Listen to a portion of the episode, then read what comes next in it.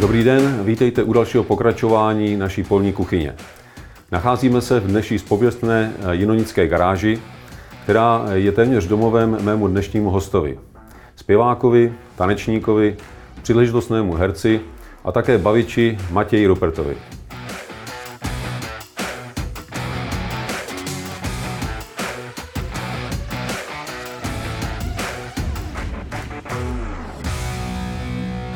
Matěj, já vám děkuji, že jste přijal pozvání do naší polní kuchyně. Já děkuji za pozvání. A já jsem zároveň rád, že eh, jsme mohli se nechat my pozvat do tohoto prostředí. Čím je pro vás tady ta ironická garáž? No, já se přiznám, ono to eh, je to trošku tak, že já teda bydlím na Andělu, takže jsem to mám trochu dál. Tady to patří mimo dlouholetýmu kamarádovi Sváťovi. A já tedy nejsem úplně každodenním jakož tam gastem, jo, ale Vždycky jsem tady tak jednou za půl roku, ale cítím se tady strašně dobře, protože je to takový jako zastrčený, má tady dobrý pivo svátě, je tady vždycky dobrá atmosféra, praská tady prostě oheň v krbu, je to tady takový prostě pěkný. Eh, je to takový celý, že jo, jak to vidíte, navíc jsou tady ty staré fotky eh, těch jinonic, mm, Prostě mám to tady rád, ale není to úplně jako, že moje štamgaská hospoda. Já jsem vás původně chtěl vzít do svý štamgaské hospody, ale tam uh, mají prostě provoz a tam by se to takhle asi nedalo prostě úplně v klidu natočit a asi by moc cinkali sklenice. Zase by to mělo atmosféru, že jo? Polní kuchyně. Tak, takže tady je to pro vás takový ostrůvek té po, pozitivní deviace, jo? Jo, narážíte, no. na, narážíte na, na moje hodnocení některých politiků. Uh, tady my máme se Sváťou ještě spoustu takových podobných, jako i společně s Romanem Holem, se kterým sem chodíme často. Další náš kamarád eh, Lubí Křivanec, ten bydlí kousek odsaď a má to tady jako štanglerskou hospodu. Takže my tady máme takovou partu lidí, že se tady občas potkáváme a máme se Sváťou velkou vášeň, jsou filmy různý. Uh, filmy, které třeba nevycházejí na DVDčku, Eh, nedají se vlastně normálně sehnat, nebo se třeba dají sehnat, ale nemají třeba titulky.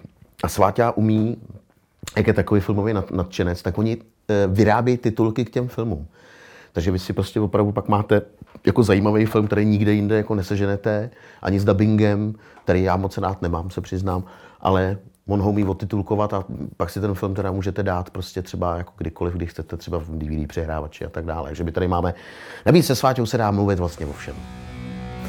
No, já jsem se vás chtěl zeptat na úvod eh, na něco, co mě opravdu připadlo eh, kuriozní. A to je, jak se dělá party v balónu? Blbě. Blbě a i když to byl zajímavý počin, my jsme tím pádem, myslím, dokonce pořadatelé toho koncertu, vy narážíte na koncert, který jsme měli teda s Jeepo na Trsné z Monkey Business, z Monkey Business bychom se do toho uh, balónu fakt nevešli. Odehráli koncert opravdu v neupoutaném balónu, který opravdu teda plul, plul vzduchem. Uh, a uh, ta firma Zážitky CZ uh, to, to pojala jako takový zajímavý koncept, který nikdo ještě nikdy neudělal. Takže já mám takový pocit, že dokonce se tam bude aspirovat na to, aby to bylo zapsané v Guinnessově knize rekordů, protože skutečně nikdo nikdy, nikde na světě neudělal teda koncert v balónu. Je to jako zajímavý zážitek. Vůbec let v balónu je velice jako zajímavý zážitek, který bych asi každému doporučil. Eh, ale, ale prostě eh, myslím si, že asi bude lepší, jak se tak obrazně říká, zůstat, co se týče koncertování nohama. já jsem teda z balónu, eh, nedělal jsem v něm koncert, já jsem z něho skákal na padáku, to je taky moc jo. pěkný zážitek. V rámci, ale, v rámci armády ještě? No, v rámci jako armády, no, jo, v Belgii dokonce. No. Ale eh, jak, jak vůbec se, se dostane do balónu eh, veškerá ta technika, kterou potřebujete, ať už teda zvuková, což určitě je velice citlivá věc na všechno proudění, šumění vzduchu a tak dále, na přidávání tepla do balónu, a nebo, nebo ta obrazová? My jsme si udělali předtím takový test, ale jak to tak bývá, ten test probíhal v naprosto úžasných termických eh, podmínkách, naprosto fantastických. Svítilo slunce, bylo krásně teplo. Když ptáčka zpívají, pěkně ho lapají, jak se říká, eh, ta technická stránka věci vlastně ve finále nebyla až zas tak složitá, protože G-Point Hunters přece jenom je kapela, která není tak náročná na to, na to zapojování a tak dále.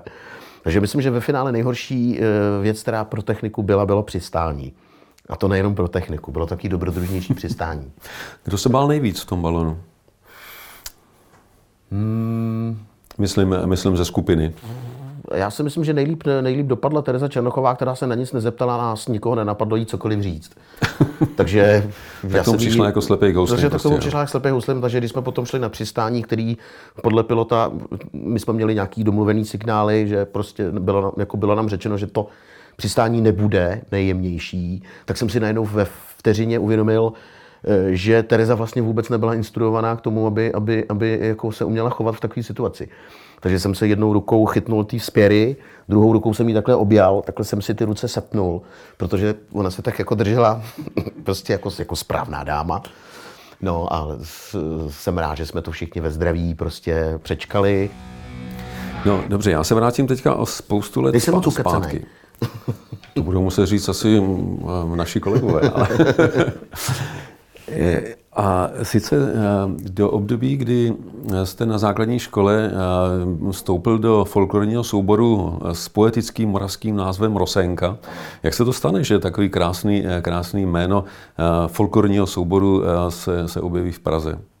To byl nějaký moravský nadšenec nebo, nebo naopak nadšen, nadšenkyně? To byla Baboráková, která um, pocházela, pocházela uh, z Moravy a dostala se do Prahy a chtěla dělat s dětma, chtěla dělat uh, moravské písničky a tam člověk získal první nějaký ostruhy z pódia, protože eh, tehdy byl ten folklor docela, docela jako eh, že, že, že slavil úspěchy napříč tou zemí. My jsme měli koncerty i v Praze, ale zúčastňovali jsme se i folklorních festivalů na Moravě.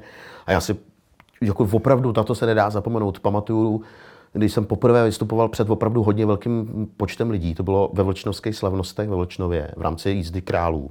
Byl takový malý festival, tomu malý, no ale ono tam prostě na tom fotbalovém stadionu bylo asi 2000 lidí. Jo. Tak to mi museli dát kapku vína teda. Já, bych, já, se, abych, jako, já jsem docela velký trémista, no, to mě asi možná není znát, ale já jsem jako dost velký trémista. Už tenkrát jsem byl. A pak jsme byli taky ve Strážnici na slavném eh, festivalu, takže takový jako první ostruhy. A já vždycky říkám, že tam jsem si eh, odbil spichnutí ze slávy jako, a že teď už snad se mi nějaká pícha jako vyhla, protože já jsem tam měl takový divný jakoby maníry, na který dneska z pohledu nejsem jako pišnej, že jsem byl třeba schopný prostě říct, že když jsem měl jít, všich, všichni měli jít tancovat, tak já jsem říkal, ano, tady přece já jsem solový zpěvák a tančit nebudu, tak snad jsem si tu píchu prostě mm, odpracoval tam. A zůstalo tam něco z toho folkloru, když třeba jedete dneska na Moravu a dáte si dobrý vínečko, tak probudí to ve vás ty folklorní začátky? Jo, myslím si, že v písnice, když jsem šel z hradiště, umím dát docela slušný, solidní druhý hlas. Takže jako jo, pár těch moravských písniček si pamatuju do dneška a občas je dávám někde k dobrýmu.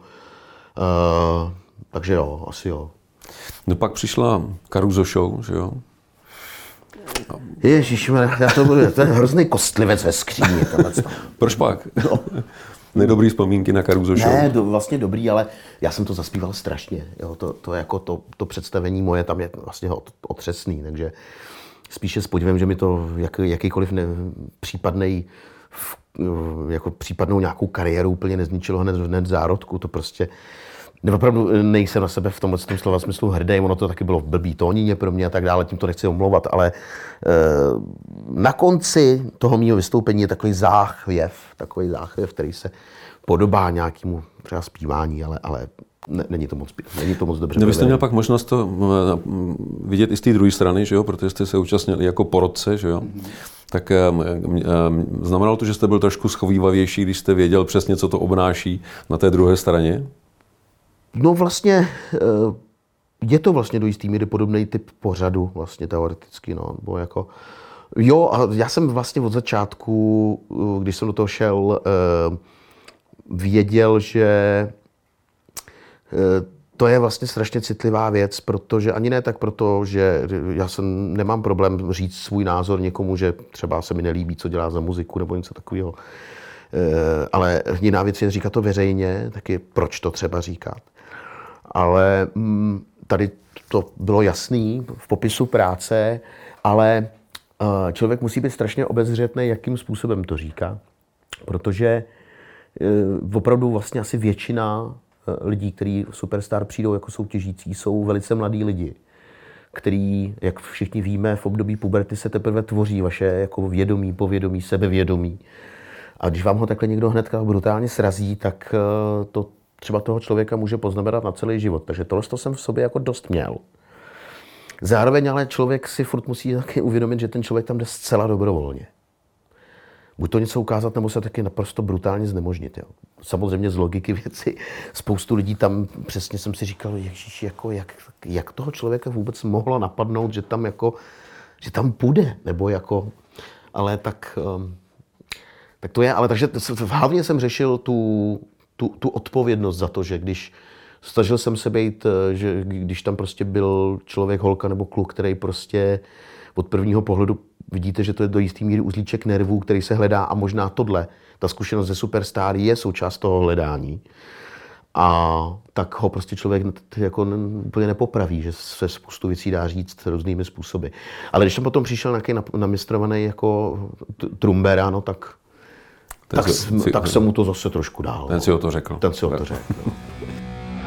No, vaše jméno je hlavně spojováno s kapelou Monkey Business. Jo? Ta má svůj původ v roce 1999. Že jo? Vy jste se připravil. Jejda, no. ano, samozřejmě. My teda datujeme byl... historii Monkey Business od roku 2000, mm-hmm. protože my datujeme historii koncertu od prvního, eh, kapely od prvního koncertu. Ten proběhl v květnu roku 2000. Mm-hmm. No a vlastně od té doby se složení kapely zas tak moc nezměnilo. Máte novou zpěvačku, že jo? Ne, ne tak moc dlouho. Eh, Tania Grip s váma byla hodně dlouho. Ano, 17 let. No, a eh, jako, to asi není tak úplně běžný je, že skupiny takhle dlouho zůstanou pohromadě, tak jsou výjimky, že jo, Rolling Stones třeba, ale ty asi těžko někdo překoná. Ale, ale, ale jinak jako skupiny, skupiny, že by vydrželi spolu takhle dlouho a nalezli si na nervy a podle toho, co jsem eh, si přečetl, tak vám se dokonce po sobě stýskalo, když jste nemohli hrát a zpívat, tak to jo, asi, to, to jo, asi to bude je. dobrá atmosféra ve skupině, ne? my máme prostě asi tu já jsem si o tom taky několikrát jako sám sobě přemýšlel, jak je to možné. Já, jako drtivá většina těch kapel, vlastně skoro všechny se roz, rozpustily nebo se rozpadly kvůli egům. Jo, kvůli tomu, a ty, a ega máme všichni, samozřejmě. Já do jisté míry eh, bez sebevzhlíživosti člověk na, na pódium těžko může jako vystoupit. Eh, jo, ale většina tělet z těch soubojů ek vlastně ani tak nevycházela úplně, kvůli, jako že se jak říkalo, rozpadly se kvůli penězům. To je takový trochu zástupná věc, spíš jako kvůli, kvůli kompetencím.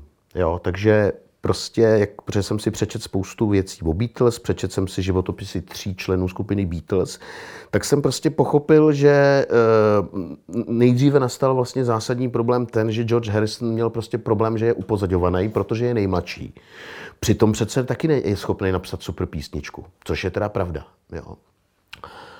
A na každý desce jednu měl, ale, nebo jednu, dvě, ale vlastně e, ovládalo to, skladatelsky to duo těch starších, a to byl Lennon McCartney. A do toho se i v tomhle duo mezi sebou začali třít, že vlastně tak jako kdo má být třeba první napsaný a tak dále. Jo. Došlo to tak jako vlastně zvláštně daleko, že já, když jsem byl na koncertě Paula McCartneyho, tak uh, on zpíval moji milovanou písničku Let It Be, ale předtím ji uvedl tak, že říkal, hele, to se prostě, tohle je prostě písnička, kterou jsme napsali s Johnem a mm, jako vždycky tam bylo napsaný jako Lennon McCartney, jo. Ale tu písničku jsem napsal víc já. Ono by tam mělo být McCartney Lennon. Ale to už je jedno, já Johna zdravím prostě. A začal hrát tu písničku, já jsem si řekl, proč má tu, mm-hmm. jako proč má ten důvod to ještě po těch letech jako říkat. No pravděpodobně v něm to vlastně pořád je. Přitom dosáh něčeho, co se tady opravdu od dob Mozartových snad nikomu nepodařilo, že? a tomu se to nepodařilo za jeho života. Neexistuje slavnější muzikant než je Paul McCartney, jo, než tahle čtyřka. Ale, ale prostě jsme jenom lidé a, a prostě ty ega z nás vyřezávají. Takže když se vrátím k monkey business, tak já si myslím, že tam je to právě skvělý v tom, že tam si všichni perfektně uvědomujeme, že ten nejlepší, nejtalentovanější z nás je Roman Holý, který píše nejlepší písničky že je naprosto jasným hnacím motorem všech těch aktivit. A nikdo z nás tím pádem, protože si myslím, že jsme tak ustrojení, eh, si ne, ne, ne, jako nemá tendenci, vůbec ho to ani nenapadne si, jako ukrajovat z jeho výhod, který tím pádem z toho plynou, jo, třeba, nevím, jako, ať už třeba i v klidně finančních, protože jasně, když člověk dělá nejvíc, tak za to musí být nejvíc ohodnocen, to přece je jasný, to je spravedlivé, to je jednoduchá spravedlnost. Takže tyhle ty třenice vlastně jako jsou pryč, protože já třeba moc dobře vím, že prostě nejsem schopen jako složit jakoukoliv písničku, natož takhle skvělou, jaký, jaký skládá, eh, skládá Roman. Eh, to samé, když jsme třeba dělali eh, nápady na texty, nejdřív jsme spolupracovali s Vrátou Šlapákem, který vlastně ty texty psal, ale ty, ty ideje byly, tak jsme dělali jako dohromady. A já jsem vždycky u všeho byl a klidně je vlastně asi možný, že jestli, jestli jako jsem jako ideově se třeba za celých těch 21 let podílel třeba na třech, na čtyřech písničkách. Občas jsem přihodil nějaký jako slovo nebo něco takového, ale mě to vůbec nevadí. Já prostě vím, že ten nápad třeba Pavla Mrázka, našeho basisty, nebo Romana je prostě lepší. A přece, a to je právě ta nejdůležitější věc, vlastně to je tam ten merit, že by nám všem mělo jít o to, aby jsme dělali co nejlepší písničky. Co nejlepší písničky pro nás. A je úplně jedno vlastně, samozřejmě, že někdy mě třeba mrzelo, jasně, tak tohle to bych jako... Eh, měl jsem takový e, egový střelky, jo, že prostě jsme si pozvali hosta a mně se ta písnička strašně líbila a pak jsem tak trochu lehounce přihysterčil, jako proč to zpívá někdo jiný, proč to nespívám jako já, ten zpěvák té kapely. Ale pak jsem si, já mám naštěstí asi možná v tomhle docela dobrou povahu, že mě poměrně rychle dojde, že jsem udělal chybu. Omluvím se za to, protože to je podstatný. Člověk může udělat chyby a jsme, a určitě jich za život nasekáme všichni spoustu, ale je důležité se k něm prostě postavit a, a, a říct a být v tom otevřený a, a nesnažit se s tím bojovat eh, a uznat to a snažit se z toho poučit, jako příště se těch chyb vyvarovat. Pokud se právě, myslím si, a navíc je to hlavně strašně sebeočistný, protože člověk se strašně vlastně uleví a uh, může jít vlastně dál do té doby, pokud to neudělá člověk, tak vlastně furt jako uzavřený v nějakém nebezpečenství, nějakého tajemství nebo, eh, nebo, nebo v nějakého konfliktu, který si prostě nevyčistil.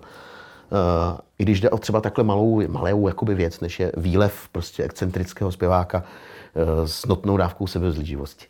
Takže jsem rád, že jsme to se normálně s klukama si to všechno vyříkali a to je další, myslím, podstata. A to je mluvit. Nenechat v sobě nějaký studnice, které se postupně naplňují jako skaženou vodou, až potom přetečou, vybuchnou prostě v ohromný kaliště nějaký odpadní vody, ale, ale prostě normálně sebou spolu mluvit, protože já ty členy té naší kapely beru jako vlastně do jisté míry rodinu. Prostě to je, to jsou mý nejbližší lidi společně s tou rodinou a prožili jsme spolu vlastně dneska už vlastně více jak polovinu mýho života. A jsou to všechno lidi, Roman s Pavlem hlavně, jsou to lidi, na který je ohromný spolehnutí a bylo mi párkrát v životě fakt ousko a vždycky jsem se na ně mohl obrátit a oni mi vždycky podali pomocnou ruku a já velmi doufám, že stejný pocit mají oni ze mě. To jsem moc rád, že jste to řekl, protože to je věc, která eh, určitě nefunguje jenom eh, ve skupinách, ale měla by fungovat asi všude, protože eh, především to, že jsme lidi, děláme chyby, něco o tom sám vím. A to podstatné je, že bychom měli být k sobě sovývaví, protože chybu může udělat kdykoliv, kdokoliv a to podstatné je opravdu, jak se k tomu postaví. A mimo jiné i to téma komunikace je strašně důležitý, protože tak, jak to asi vidíme kolem sebe, tak jsme si tak trochu odvykli komunikovat. A když už komunikovat, tak komunikovat pokud možno věcně a slušně. A to je asi věc, která se nám hodně vytrácí ze životu, protože spíš jsme si teď navykli, že je potřeba komunikovat asertivně nebo dokonce agresivně, být neustále v, v těch debatách hodně mačo, ukazovat svaly a zuby a možná ani nepřipustit, že by někdo mohl mít taky názor, který má svoje opodstatnění a který by si stálo za to poslechnout a možná se nad ním taky zamyslet. Že? Promiňte, co jste říkal. Ne, e, to byl samozřejmě humor. E, říkáte to naprosto přesně a já hlavně teďka, v post, konkrétně teď v poslední době, kdy že, e, nálada ve společnosti je zase velice vzrušená, um, společnost je zase jako rozdělená, jsme rozdělený tématem, který by mě teda nenapadl, že nás rozdělí, ale naopak třeba spojí, spojí a naplní nadějí, ale bohužel to tak není. A vím hlavně, a to právě proto to říkám, že vím, že i já jsem se právě dopustil spoustu chyb v komunikaci, protože ten, eh, to on se trošku změnil způsob té komunikace. Dneska nás z komunikace tolik nebolí čelisti, ale palce. Eh, nebo palec jedné ruky. Takže jako hodně komunikujeme moderníma technologiemi, Facebookem a mobilníma telefonama, Instagramem a tak dále. Kdy je zásadní problém ten, že to psané slovo je naprosto vlastně otosobněný. Jo? Že vy, když toho člověka nevidíte, neslyšíte, tak nevíte. Eh, I, i vošklivý slovo se dá říct, ale s hezkým, jo, ty jsi takový pitomec. Ty jsi takový pitomec. To jsou prostě, to je stej, stejný, stejný jako stejný jako sousled slov, ale může mít úplně jiný význam a ten se trošku vytrácí z toho, z toho psaného.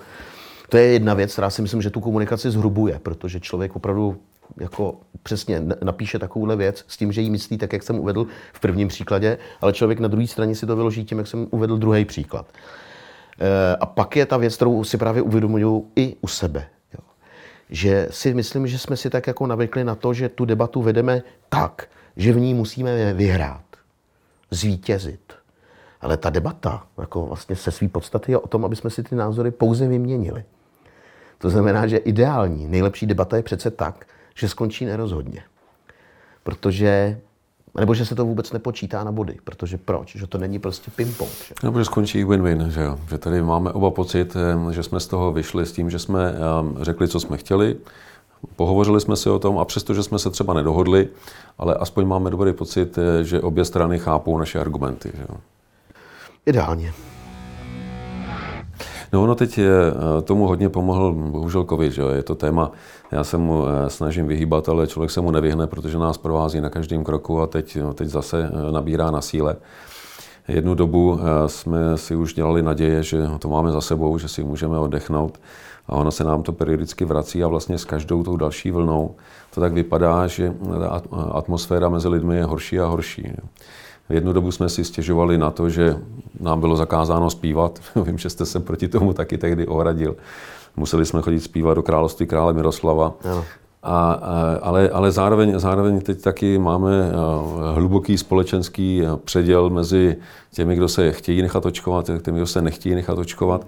A místo toho, abychom se bavili o racionálních argumentech, tak jsme se zapouzřili v zákopech, když použiju vojenskou terminologii. Jediné, co děláme, tak už jenom na sebe, na sebe kydáme špínu z jednoho zákopu do druhého. A že by byla nějaká snaha se domluvit, to, to, to moc vidět není. Že?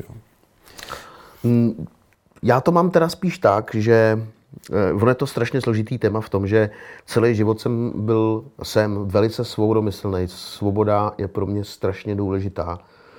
Je to eh, do jisté míry jako prapodstata lidského bytí, si myslím. Jo. Na druhou stranu je ale důležitý si jako jí dobře definovat a dobře jí pochopit, protože prostě svoboda opravdu neznamená, že si člověk může dělat, co chce, Zároveň svoboda, byť jednotlivce, je vždycky závislá na svobodě i těch druhých. No je sdílená, že Je sdílená. Právě, Máme že... svobodu my si ji musíme všichni nějak podělit, že jo? Tak, přesně tak to je. A vlastně není do jisté míry jako ideálnější, bohužel, eh, vlastně téma, než je tohle. Který je ale zároveň strašně složitý, protože my dneska natáčíme v den, kdy přichází v platnost nařízení, který dost omezuje jenom určitou část našich spoluobčanů. Což je vždycky strašně nebezpečný. Je to vždycky strašně nepříjemný. Může to teoreticky být nebezpečným precedentem.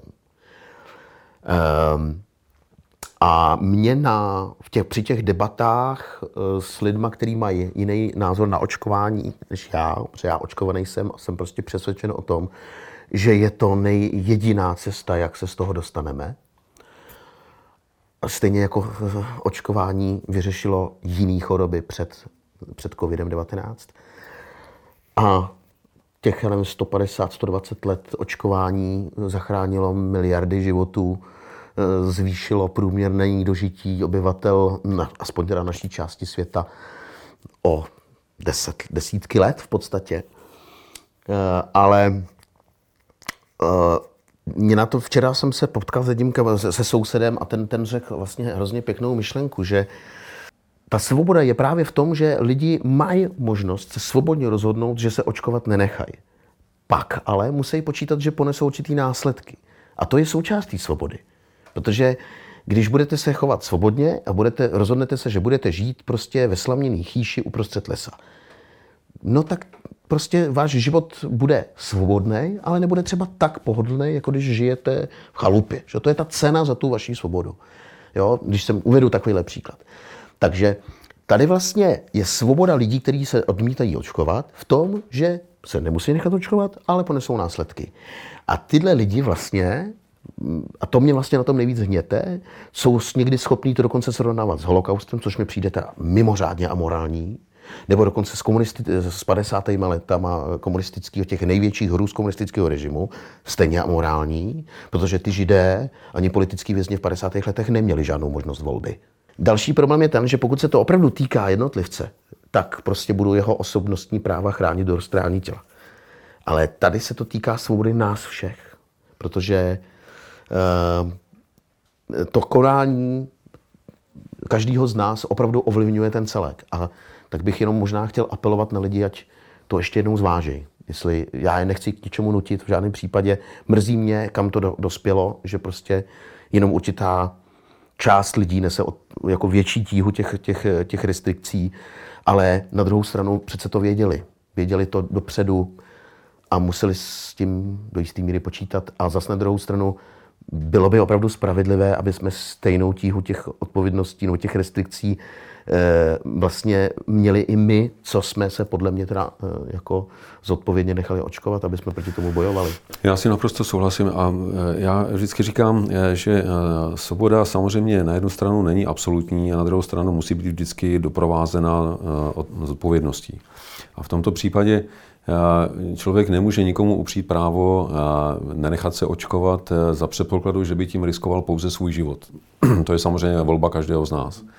Ale pokud eh, tím, že se nenechám očkovat, eh, mohu způsobit eh, na jedné straně přetížení zdravotního systému, protože prokazatelně mnohem více neočkovaných lidí se dnes dostává do nemocnic s těžkým průběhem, tak je to spojeno s náklady. A i kdyby mě ještě byly úplně lhostejné náklady státu na zdravotnictví, tak by mi neměly být lhostejný Eh, pří, příběhy lidí, kteří eh, kvůli přeplněnosti nemocnic, případně kvůli vyčlenění, vyčlenění mnoha oddělení za covidová, se nedostanou k, do nemocnice k řádným výkonům.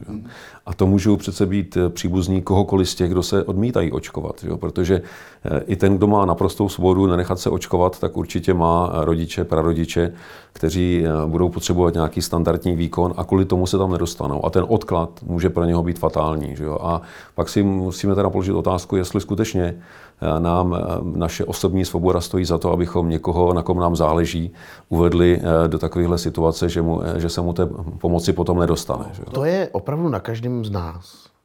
Ale mě opravdu vadí na tom, když potom člověk jako odmítá mm, převzít tu odpovědnost, která je s tím spojená. Já prostě si myslím, že to prostě není nic e, proti svobodě jednotlivce. Ty lidi pořád mají volbu, mají svobodnou volbu. Na rozdíl ode mě a asi od vás, vy jste taky asi zřejmě očkovaný, takže my už tu volbu nemáme. No, tak eh, budeme doufat, že v sobě najdeme dostatek vůle eh, k tomu eh, nejenom poslouchat odborníky, ale naslouchat jeden druhému a že se nám podaří z toho najít cestu, která bude přijatelná, ze které každý budeme muset asi trochu ustoupit, ale nakonec povede k tomu, že se tady s tou pandemí vypořádáme a naučíme žít. Ona nás neopustí, Žádná nemoc jen tak neodejde, ale naučíme se s ní žít a, a budeme zase normálně fungovat. Já v to taky doufám a hlavně přeju úplně všem, ať už očkovaným nebo nenaočkovaným, hodně zdraví a štěstí. No, já bych měl mnoho otázek, ale protože si na vás nemůžu dělat monopol, máme taky diváky, kteří přes Facebook poslali řadu dotazů, takže já se aspoň k několika z nich s dovolením dostanu. Tak, mám jich tady pár, tak to nebude snad tak bolet. Tak začneme dotazem od uh, Mirka. Zaznamenal jsem, že jste před časem onemocněl klíšťovou encefalitidou. Mám s tímto onemocněním vlastní zkušenosti z rodiny a vím, že je náročné a může skončit i smrtí. Změnilo vás nějak? Přišlo nějaké životní eh, přehodnocení? Ty vodo. no, asi jo, asi tam bylo takový první uvědoměníčko, no to je čtvrtý rok, tři roky, čtyři roky zpátky, 39 mi bylo, no, tak ono se to asi bylo asi i to mělo soustažnost i k té 40 a navíc to mělo soustažnost tomu, že jsem už měl první dceru a druhá byla na cestě. Ještě to bylo v takovém komplikovaném čase, že manželka byla těhotná s druhou dcerou, ta se narodila 25. září, kde já jsem v podstatě 20. září byl prohlášen za téměř vyléčeného. Jo. Takže ten, ten čas, kdy manželka jí potřebovala nejvíc pomoci, já jsem vlastně byl jako v bídném stavu určitou dobu. Takže asi jako určitě vás takováhle věc jako donutí k zamyšlení nad tím, že jako kolik toho času tady ještě na světě člověk má. No, takže jo, ale jako, že bych úplně nějak asi úplně drasticky něco měnil, to asi ne, ale možná jsem si začal víc ještě vážit života než předtím. No. Ona asi každá vážnější nemoc nás trošku vrátí k základům a začneme si vážit úplně jiných hodnot, než těch, který eh, člověk vnímá jako ty zásadní a urgentní v době, kdy se nic neděje, že kdy je krásný den, všechno je slunečný, jasný, tak eh, se na věci díváme úplně jinak. Že A pak ještě jedna věc, já jsem na měsíc a půl nemohl vystupovat, protože doktoři mi prostě řekli, že nesmím dělat nic. A uh, když najednou si uvědomíte, a bohužel teď ta doba je ještě delší, když vlastně na dlouhou dobu nemůžete dělat to, co milujete, tak uh, tam vlastně, to jsem teďka pochopil v covidu, s Monkey Business jsme prostě vlastně tři čtvrtě roku vůbec nehráli dohromady. A je to strašný. A vůbec nejde vlastně o, o peníze, které jsme si za tu dobu nevydělali. To je jako jedna stránka věci.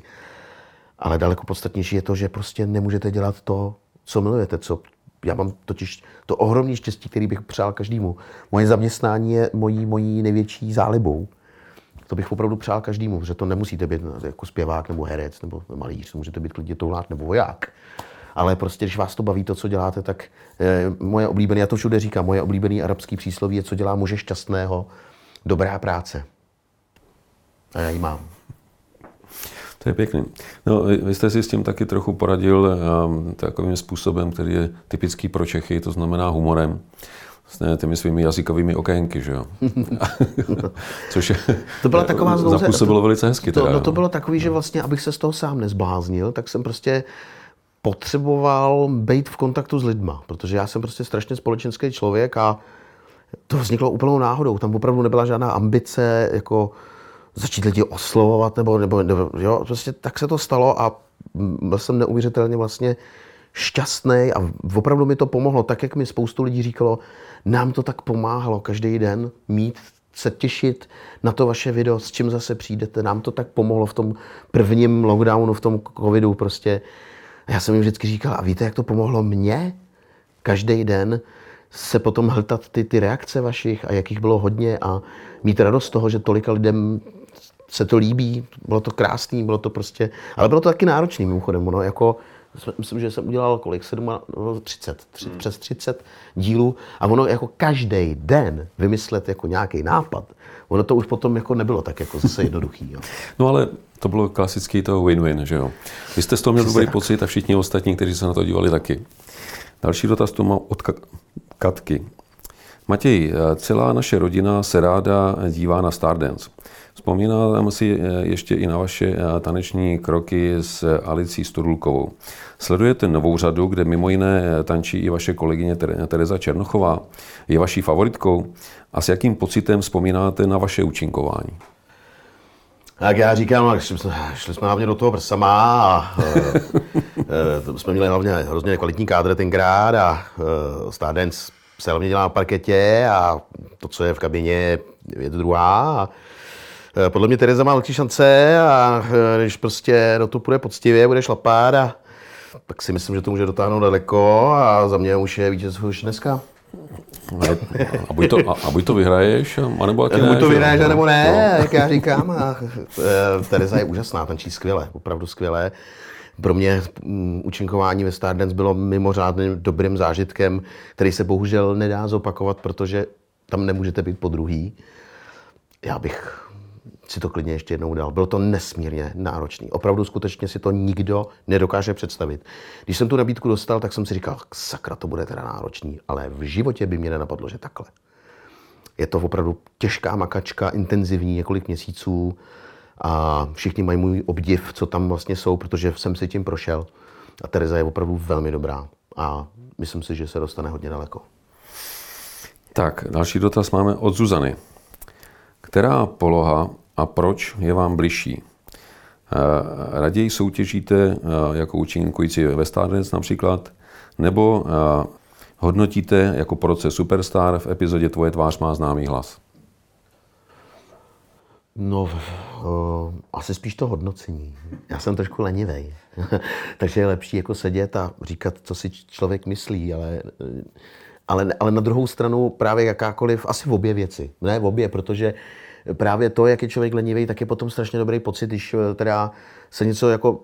Já jsem dlouho lenivý, ale pak mě něco zbudí a jdu do toho naplno. Já jsem prostě, myslím, Stardance nevošidil ani o, o, o vteřinu eh, a byla to prostě ohromná zkušenost, eh, ale Superstar jsem si strašně užil a byl to výborný.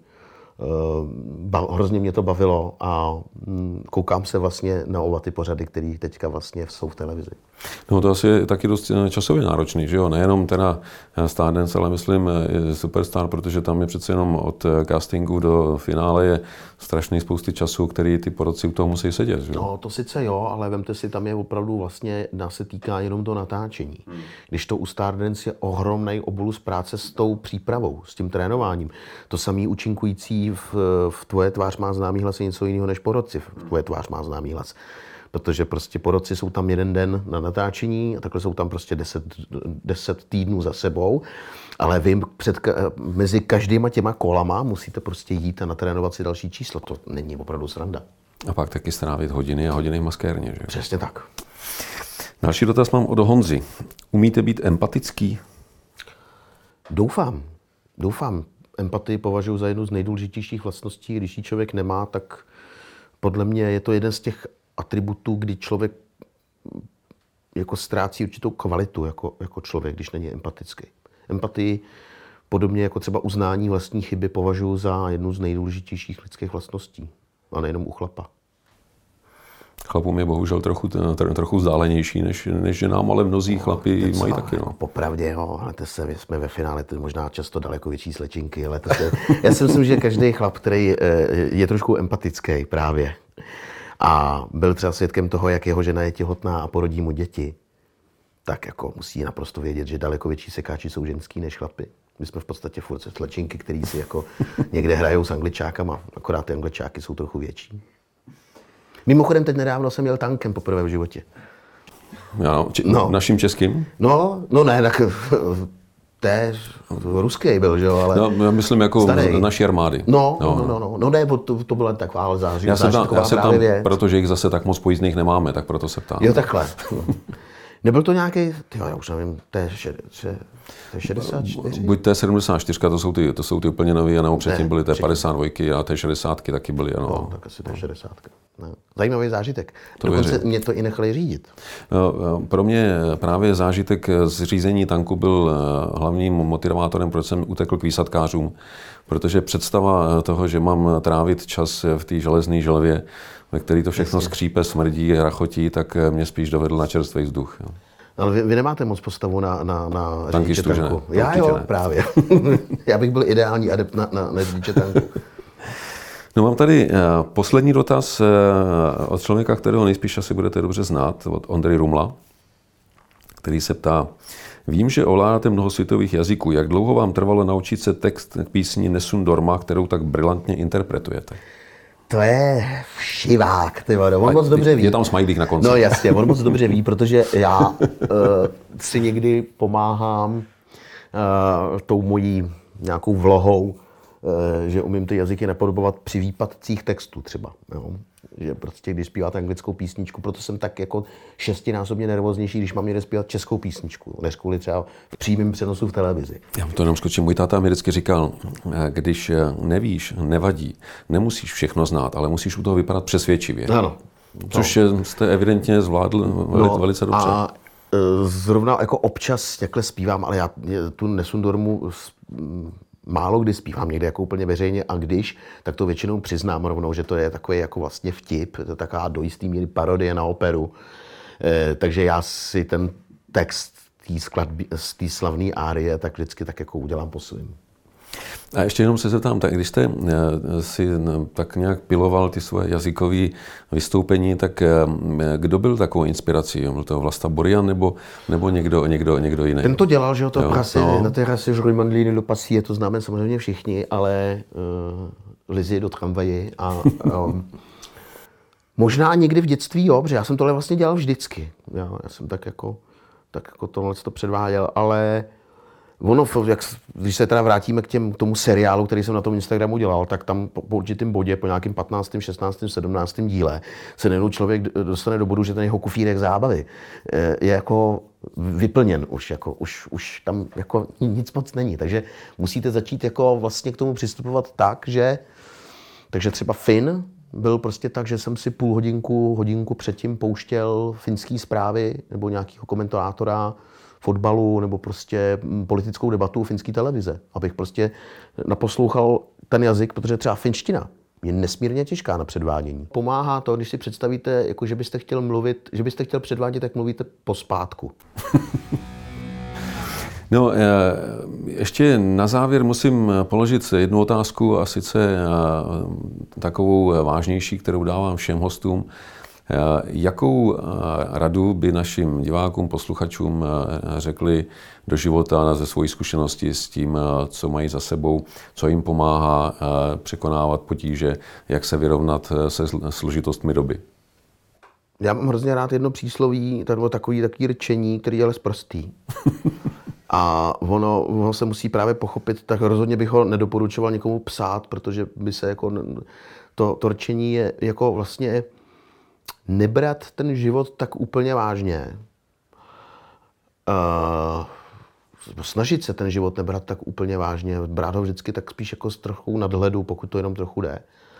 Pokud se nejedná o opravdu vážné věci. Jo? Furt tam mít ten, ten, já si myslím, že ten humor je strašně podstatný, že nám jakože je osvobozující, že nám pomáhá ten život překlenout. To říká jeden náš kamarád Venda Málek a to je srát na to. Ale ono to není tak, jako že se na všechno vyprdnete a všechno jen tak pustíte. Ale úplně asi nejvíc mám rád nebát se a nekrást. To se mi jako líbí. No. Ale hlavně si bych jako všechny chtěl poprosit, aby byli zdraví, dlouhoživí a neustále dobré, pozitivní mysli. Tak to je skvělý závěr. Moc děkuju. Já taky děkuji. Díky Matěji za to, že jste přišel a přeju vám hodně úspěchů, ať se vám daří a abyste taky zůstal zdravý, vy a vaši blízcí. Nápodobně. Mějte se krásně. Díky.